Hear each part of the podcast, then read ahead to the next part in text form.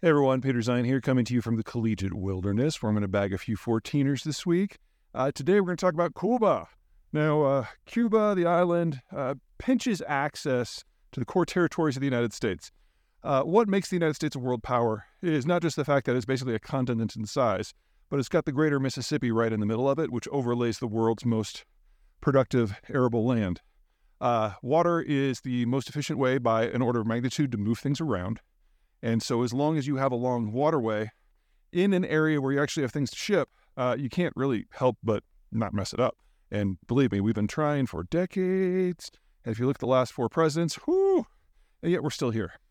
Now, Cuba, because it straddles the access points to the Gulf of Mexico, has the possibility to end that, to end the United States as a major power. But that would require a lot more military force than Cuba is capable of producing itself. So the biggest threat to the United States going back well over a century has been that some foreign power will build a partnership with the Cubans that will break American power. And that's one of the reasons why JFK reacted so strongly during the Cuban Missile Crisis, because he saw it rightly as a Soviet effort to, on the cheap, end the United States. Now, since the Cold War ended and Cuba lost its Soviet sponsorship, uh, I have been expecting a warming of relations and a change in the bilateral relationship for some time.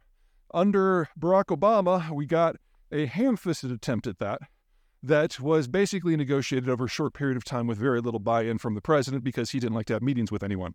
And what we got was a deal of limited economic opening, minimal political connections, uh, and it was a bad deal, uh, start to finish. Um, it was sophomoric, it was lazy, but above all, it was stupid. And so when Donald Trump came in, he killed that deal, saying that you know we should have gotten a better deal, and he is right. But then he proceeded to not do a damn thing, and that was sophomoric, and that was lazy, and that was stupid.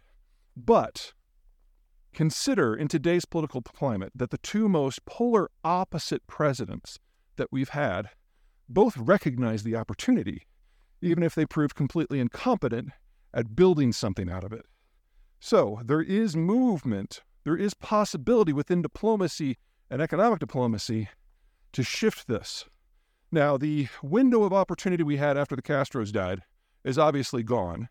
And the new regime, which is the old regime, just with like the third stringers, uh, has definitely thrown in its lot to a little bit with the Russians, but the Russians don't have the money that they used to, so now the Chinese.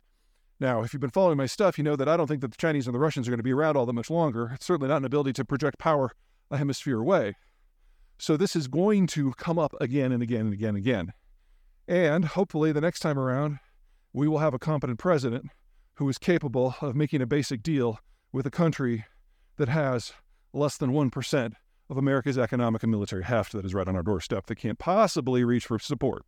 Uh, gives you an idea of just how little I think of both of the two previous administrations.